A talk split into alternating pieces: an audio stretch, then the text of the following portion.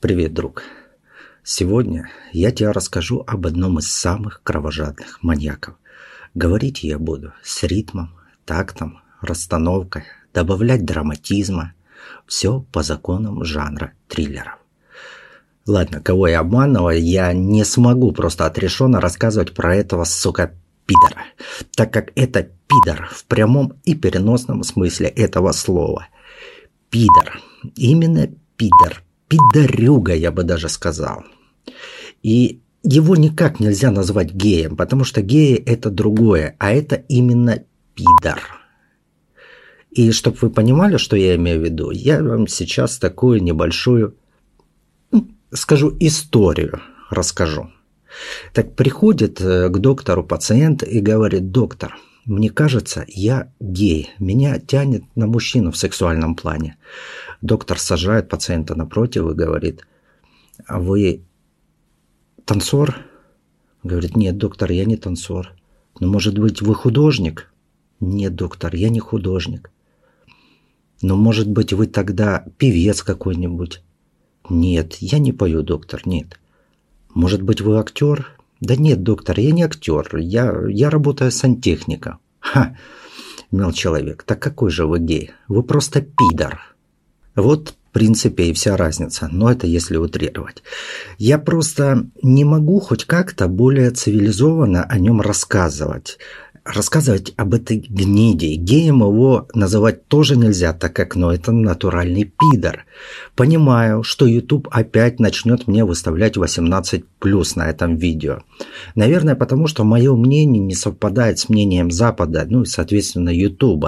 Они там знатные глиномесы такие, и они, ну, любят кончик мазать в кокеху.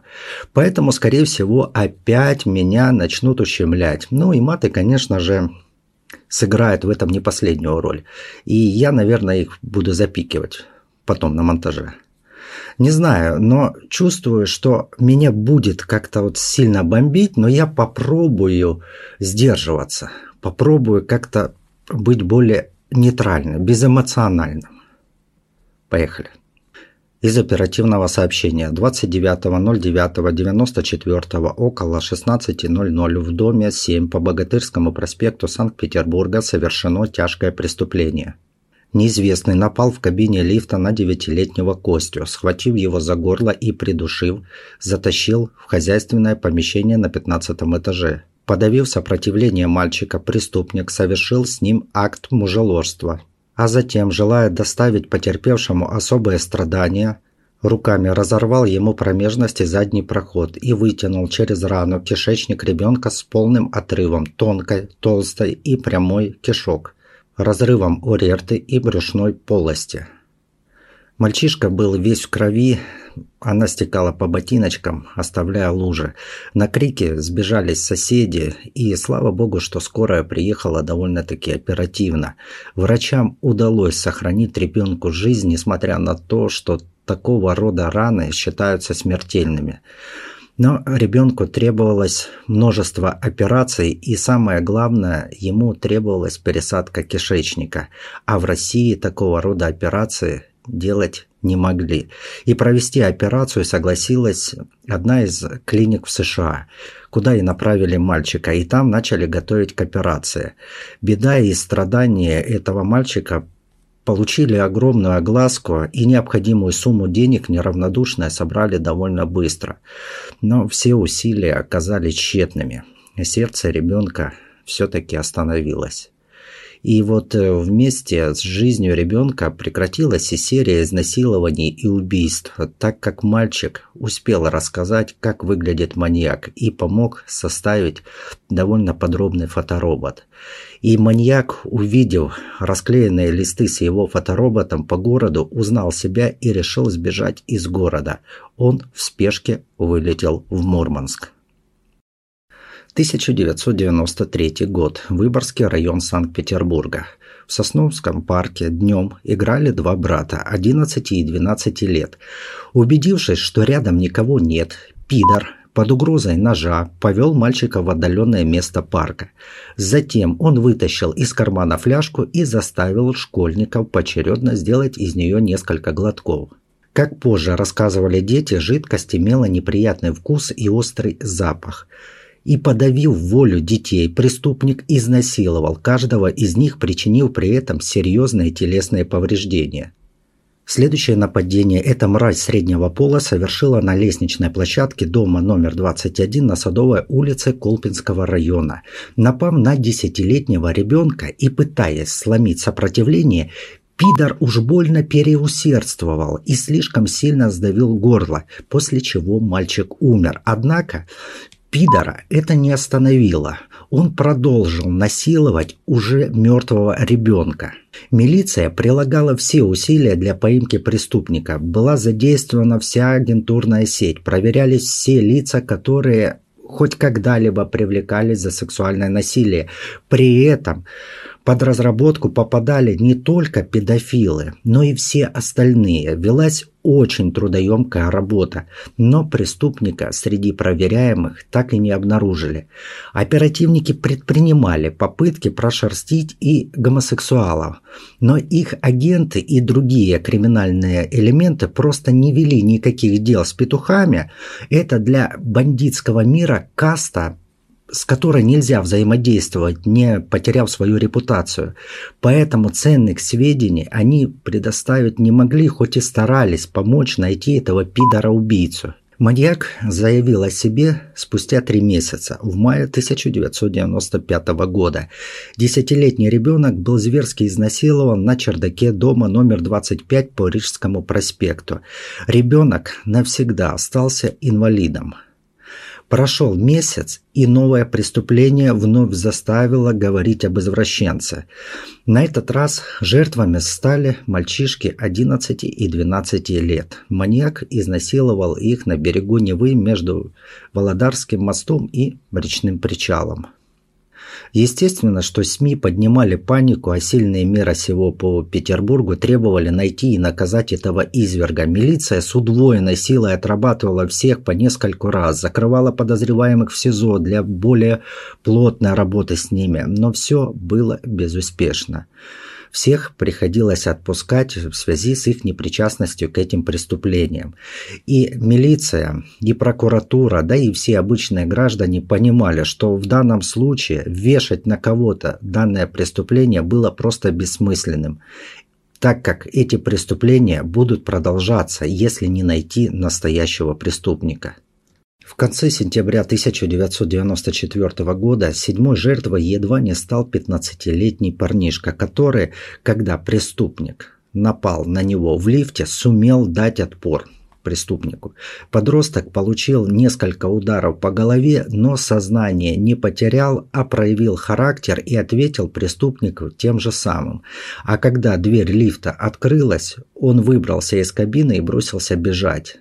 Испугавшись шума, убийца предпочел скрыться, но намерений своих он не оставил и решил напасть на мальчика, который уже не сможет оказать ему такого сопротивления. И пидорас, как потом он сам признавался следователю, разозлившись из-за неудачи, в тот же день искалечил свою последнюю восьмую жертву, вырвав мальчишке кишечник. Ну а как я говорил в начале, мальчишка сумел перед смертью рассказать о маньяке и составить его подробный фоторобот, который и появился по всему Питеру, а также его начали демонстрировать по телевизору. Увидев собственное изображение, педофил-пидорас поспешил скрыться из города – он уехал к своим знакомым в Мурманск. Но уже через несколько месяцев решил, что все утихло и вернулся в Питер, где этого гнойного пидораса задержали сотрудники милиции. На момент прибытия пидора в Питер сотрудники милиции и следователи знали об этом преступнике довольно-таки много, так как его сдал его же собственный любовник. После последнего изнасилования пидор принес домой портфель мальчика и похвастался им перед своим сожителем. А когда улетел в Мурманск, то возлюбленный потопал в милицию, где все и рассказал. И получается, что вот так у нас получается хоть и два анальных дел мастера, но один хороший, а другой пидор, педофил. И 28 ноября после задержания милиция установила личность преступника. Им оказался 24-летний гомосексуалист Игорь Эртышов, уроженец Краснодарского края, хутора Красный, который находится, по-моему, под Анапой. Внешне он производил вполне такое благоприятное впечатление. Обычный парень, улыбчивый, контактный, но только на допросах все понимали, что перед ними пидорюга. И этот пидорюга спокойно рассказывал о своих наклонностях, признавался в большинстве преступлений, и, по его же словам, к женщинам он никогда не тянулся – Игорь Артышов родился 16 августа 1971 года в Краснодарском крае. Рос он в неблагополучной семье, где отец и мать были алкоголиками. И в 10 лет будущий пидор попал в ДТП и получил серьезную черепно-мозговую травму. От последствий пидор так и не оправился, и ему поставили диагноз олигофрения в степени умеренной дебильности, после чего мать отдала его в специальный интернат, где его и изнасиловали. Пидора сделали пидором.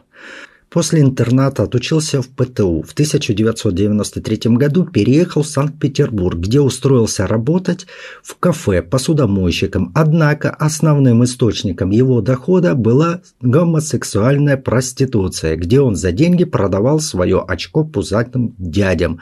И у клиентов он пользовался большой популярностью как раз за свои садистские наклонности. Выделялся также он истеричностью, трусливостью и это мне очень сильно напоминает нынешних гомоблогеров.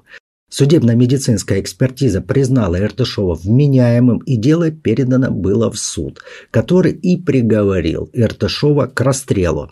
Но тут президент Ельцин решил наклониться по примеру Игоря Иртышова только уже перед западными дядями. И был введен мораторий на смертную казнь, и казнь пидору Иртышову заменили пожизненным заключением. Иртышова отправили отбывать пожизненный срок в Мордовскую исправительную колонию номер один, которая считается одной из самых мрачных в России. Сотрудники колонии рассказывали, что больше 20 лет поведение Иртышова не менялось. Он то визжал, то хохотал, то часами сидел, глядя в одну точку. И тюремщики, надзиратели, были уверены, что маньяк, который сначала лишь изображал безумие, в конце концов действительно сошел с ума. И вот это вот не может не радовать так как понятно, что оно мучилось все это время. Дебил даже писал письма президенту и Деду Морозу. Но в конечном итоге, я надеюсь, о своих деяниях он все же расскажет справедливому ангелу, известному как несущий свет. И в феврале 2001 года один из самых конченных пидоров, как в прямом, так и в переносном смысле, сдох от сердечной недостаточности – вот и конец истории. Я не хотел браться за рассказы о таких громких преступниках, так как о них все все знают. Но мне необходимо было завершить, так скажем, сериал об упырях из родного моего Краснодарского края. Есть, конечно, еще и банда Цапков, которая устроила резню в Кущевке и которая получала награды от Ткачева и устраивала беспредел в той же станице Кущевской. Но об этой банде рассказывать, я думаю, смысла нет, так как это все же не маньяки, а преступники, которые мотивировались жаждой наживы. А если о них и рассказывать, то первый в список подельников, по моему мнению, первого в список подельник, по моему мнению, нужно записать именно вот этого вот человека а также прокуроров, судей, генералов ФСБ, генералов Следственного комитета того же Бугаенко, ибо все, что происходило, происходило благодаря их косвенному участию или их попустительству. Но это все же не история для этого канала, ну, по крайней мере, сейчас. Ну и в конце конце я хочу поблагодарить зрителей подписчиков за то, что смотрят, за то, что комментируют. Это мне дает стимул записывать новые-новые видео, так как приходит чувство, ну, такой востребованности в этом деле. Комментарии я читаю практически все, стараюсь ответить на все, но не всегда получается так, как не всегда хватает времени. Ну и естественно, что не всегда у меня находится хоть что-либо ответить на комментарии. А делать однотипные спасибо, ну как-то это уже мне кажется, поднадоело. И еще одно. Спасибо вам за монету. Для меня это было удивительно. Вообще я не ожидал. Да, и как-то было вот не по себе взять и разместить номер банковской карты. Но все же, поговорив с одним человеком и поковырявшись в носу, я решил поэкспериментировать и разместил номер карты. И через время, бум, пришел донат. И для меня так это, для моей головы так бум. И я понимаю, что люди даже материально готовы поддерживать, оценивать мою работу и хобби. Это, что я начал приближаться уже, можно сказать, к профессиональному уровню Оказывается, за это еще и платят. А в нашем мире мерилом оценки деятельности помимо похвалы выступает еще и материальный аспект. Хотя продукт я даю бесплатно каждому желающему, и никто не обязан взамен мне хотя бы что-то давать. Хотя я просто тихонечко написал номер карточки в описании, я все же боялся, думал, блин, а вдруг заметят, а вдруг еще в комментариях обосрут. А потом я все же думаю, да, я попробую. Но я же на самом деле не заставляю. Я и сам донатил некоторым блогерам. И выдохнул, как э, перед употреблением рюмки водки, я все-таки нажал на кнопку «Сохранить». И спасибо, друзья, я понял, что цедите то, что я делаю. Теперь я еще дополнительный прилив энергии получил. И тут дело даже не в суммах, а в том, что я вот делюсь э, с вами временем, которое я трачу на создание видео, а вы делитесь своим временем, которое потратили на приобретение этой монеты. Ну, примерно как-то так. Я не готовил речь. Поэтому до новых встреч. А, еще, еще. Я предложил присылать истории мне в Телеграм, если хотите, чтобы я там о них рассказал. Я имел в виду истории, известные лично вам, а не те, которые вы хотите просто услышать. О них уже сделаны видео. Я имел в виду, что истории, которые широко неизвестны. Именно о них речь шла. И по поводу прямых эфиров. Я хочу попробовать, но думаю, что к этому я еще не готов. Надо подготовиться, чтобы сразу с первого же эфира не показаться вам унылым говном. И, кстати, в прямом эфире я хочу в прямой эфир я хочу вовлечь зрителей как участников, но для этого мне нужна будет ваша помощь, помощь зрителя. Добровольческая, хотя добровольческая сейчас звучит так, что ж, нет, все мирно будет. Давайте об этом я расскажу попозже. На этом все. Пока.